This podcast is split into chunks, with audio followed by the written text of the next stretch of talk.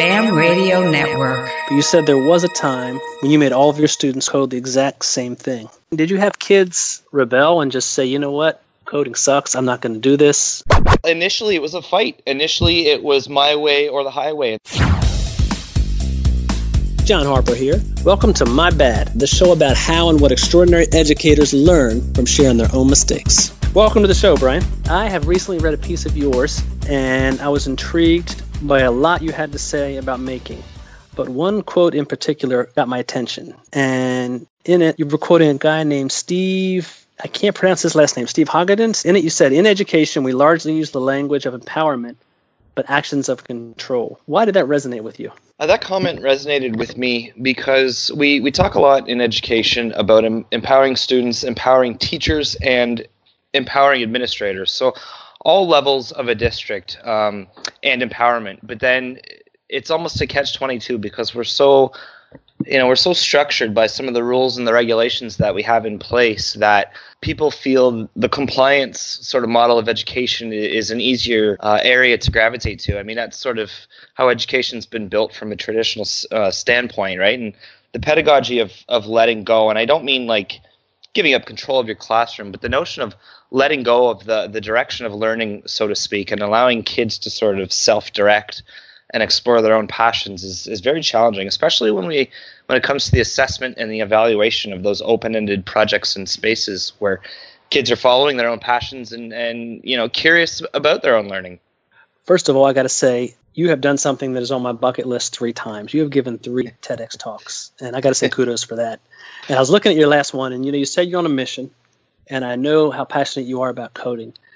And as you know, this show is about sharing big mistakes. So my, my question to you is what's a big mistake that you've made in this area of coding that's your passion that you feel comfortable sharing with us today? It was the notion of pedagogy. It, it, took me a while to understand that it's not about technology first and foremost, and it's not about me having to understand technology through and through. It's about me understanding my curriculum. And there was a time in my career where I was so passionate about coding, not that I'm less passionate today, but so passionate about it that I was forcing kids in my class to all sort of code the same activity. So back to almost our first question, I was under this compliant model where I was telling kids what to code and how to code it. And when I reflect on it, I was really limiting the creative process. I was limiting the design thinking, um, and I was limiting their own creative control over the application. I I had an idea of what the application, the games should look like, and I wanted every kid to code the same game because I wanted the outputs to all be the same. Nothing really changed from a traditional to a more progressive uh, lens, I guess, in my classroom. I was coding,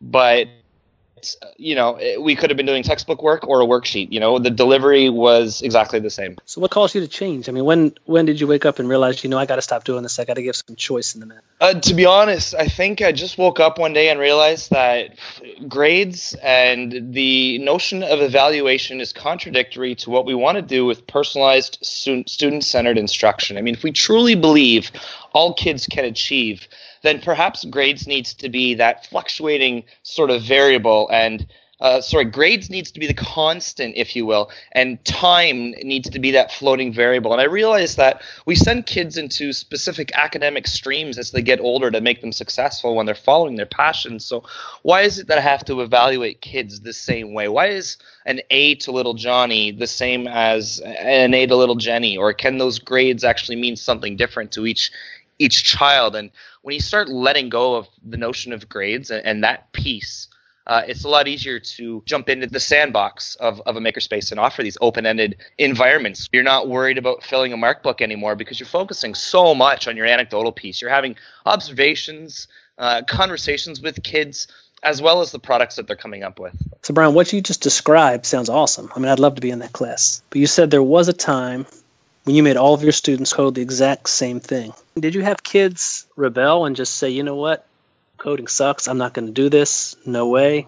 How did you turn some of those kids? How did you handle that? Well, initially it was a fight. Initially it was my way or the highway, and that was where my pedagogy began to shift. You know, I thought everybody's going to code, everybody's going to love coding, everybody's going to want to, to try coding.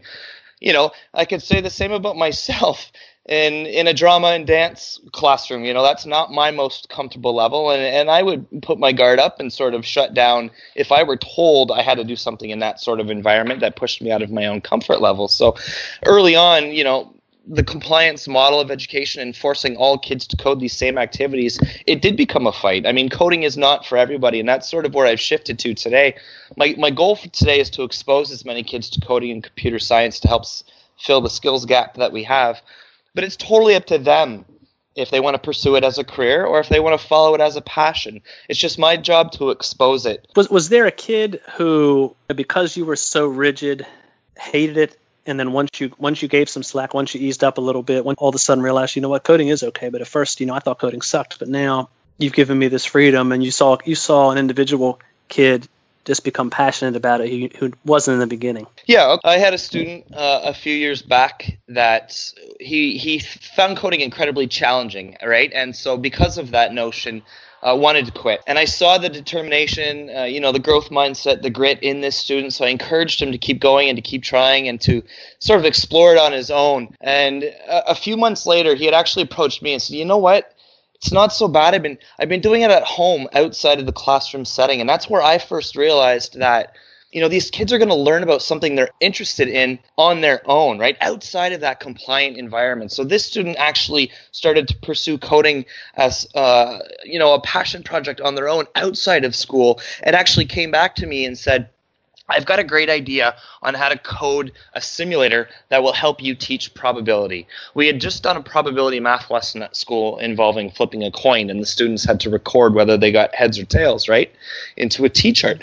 And he said, I can develop this. I can build this thing as a simulator. And I can then come in and show you and demonstrate to the class that I know what the law of large numbers is. And I know that experimental probability will get closer to theoretical probability the more times I run the simulator. And I think I can pull this off. And that was a risk this student took a risk and asked if they could pursue this activity, you know, in class. And so I said, yeah, absolutely. And we almost come full circle in the sense that in the beginning, I was forcing the notion of everyone will code. And in the end, he ended up coming back and asking if he could do it as a passion project. And when you think about it from a pedagogy standpoint, I went from compliance to letting go. And at the end of the day, the student still coded the app which was my ultimate goal right from the beginning. So that was a huge win for me, and I do love to tell that story and to share his his app. Yeah, and obviously, if you hadn't eased up a little bit or you hadn't given him some freedom, then he wouldn't have taken his passion. And that I, I see that with my own kids. I see that with my daughter who's 11. You know, sometimes when she comes home and she's looking up history on her own, or her big passion right now is cooking, and she'll try crazy stuff in the kitchen. And it's oftentimes I just want to stop her and she'll be in the grocery store and she'll want to buy every single thing in the grocery store because she wants to try something out. And I want to say no, but then I realize when I limit that, you know, it's it's hard. There is a balance as a parent with that, and I know that's a crazy comparison, but I see that sometimes where she'll go in the kitchen and she'll try anything. But if I say no, you got to buy the box cake mix, and you got to buy this icing, and you got to buy these sprinkles. Well, then there went all the creativity. Then it's, it's not fun anymore. Exactly. We went when you approach coding from a procedural perspective, you remove any opportunity for critical thinking. So, in the closing minute, what would you advise someone who is right now? I'm sure there's listeners who are working with kids. They're trying to get kids excited about coding, and they're having a hard time right now with it. What would you tell them? What are some tips you could give them? The best piece of advice I can give is to introduce students to the notion of coding and computer science using a lot of those hour of code tutorials you know to get them comfortable with what block coding is capable of. But ultimately we want to move kids into that sandbox where they can use block code to create content. And it really is about them exploring their passions. The athletes in the classroom might code a scenario basketball play on the court.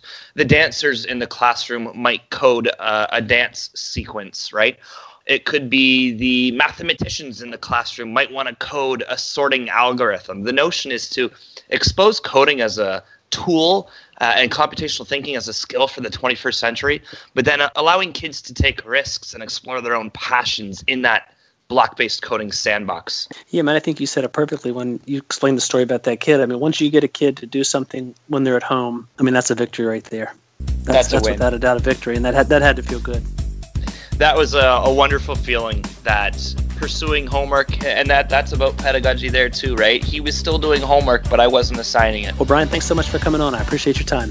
Thanks for checking out my bad today. Hope it was as good for you as it was for me. And if it wasn't, my bad. Catch you next time. This program is produced by Accretive Media for the BAM Radio Network. Thanks for listening.